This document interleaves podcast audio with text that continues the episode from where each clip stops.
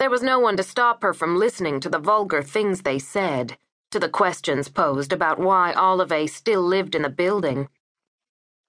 Seriously, why move? I heard it was a nice apartment. Now it's roomier. They laughed while telling each other it wasn't funny.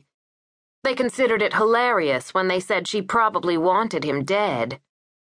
Didn't you ever get so mad at your wife that you wanted her dead? You look around the place, picturing what it would be like to have it all to yourself. Come on, you know you have. There were times when Olive wished for a gun. A revolver. She liked the sound of revolver. A silver revolver she could tuck inside a cedar box lined with blue velvet on the mantelpiece. A revolver to take out every now and then and point at the TV like Elvis Presley had, only she wouldn't shoot the screen. She didn't think she would. Everyone knew major life decisions should not be made in the first year of grief. This seemed the only advice she could follow without trying.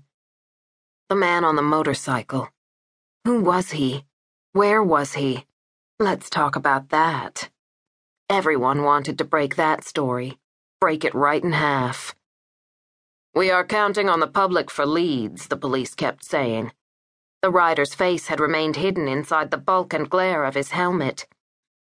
Someone out there knows something, and we're hoping that the $50,000 reward will encourage him or her to come forward. No one came forward. Everyone came forward, mostly to each other. I wouldn't be surprised if it was my neighbor, the reckless guy with the motorcycle, my brother, my stepfather, my ex boyfriend. It was not my son. Could it have been a woman? The hotline lit for days, slowed after weeks, until the calls trickled to several a month. The tire tracks matched nearly every bike in town. Who was he? Us Weekly posed the question in grocery store aisles.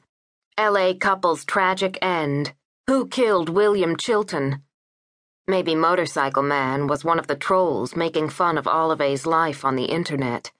Maybe he was the sharp tongued troll lashing out at the troll or the woman leaving plastic flowers on the sidewalk, or the 20 year old who processed her electric bill, or the man offering Sunday Mass behind a priestly robe. Maybe he was the doctor who prescribed her Xanax. Several weeks after his death, she was standing in line at Vons buying cereal, milk, and bananas when she overheard a woman in the line next to her say, Don't look now, but it's that Olive woman, that widow whose husband's head. What the hell do they want? She said into the dark that night, but it was Will she was asking. Will, she was sure, knew the answer. They have mundane lives, he whispered at the edge of her ear. They love it when something finally happens. But why?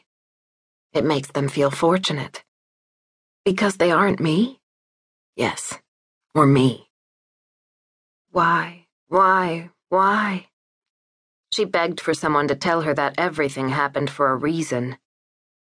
Of course not, her mother would have said if she too hadn't passed years before. No, no.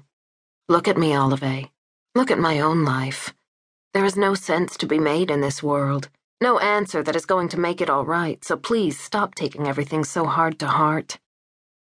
Like those long days in bed, waiting for twilight to settle around her so weary she could not reach for the lamp. She often dreamed she was in the hospital again, everything playing out as it had in real life. A doctor stalling to explain how Will was already dead. DOA. The hissing, staticky shot of white light around her eyes, the pale blue chairs spinning as she cried out, a social worker pulling her by the elbow to a cold, green room where she shut the door and told Olive that people in shock behave in ways very different from what the situation calls for. She said Olive should stop, just stop, and try really hard to think.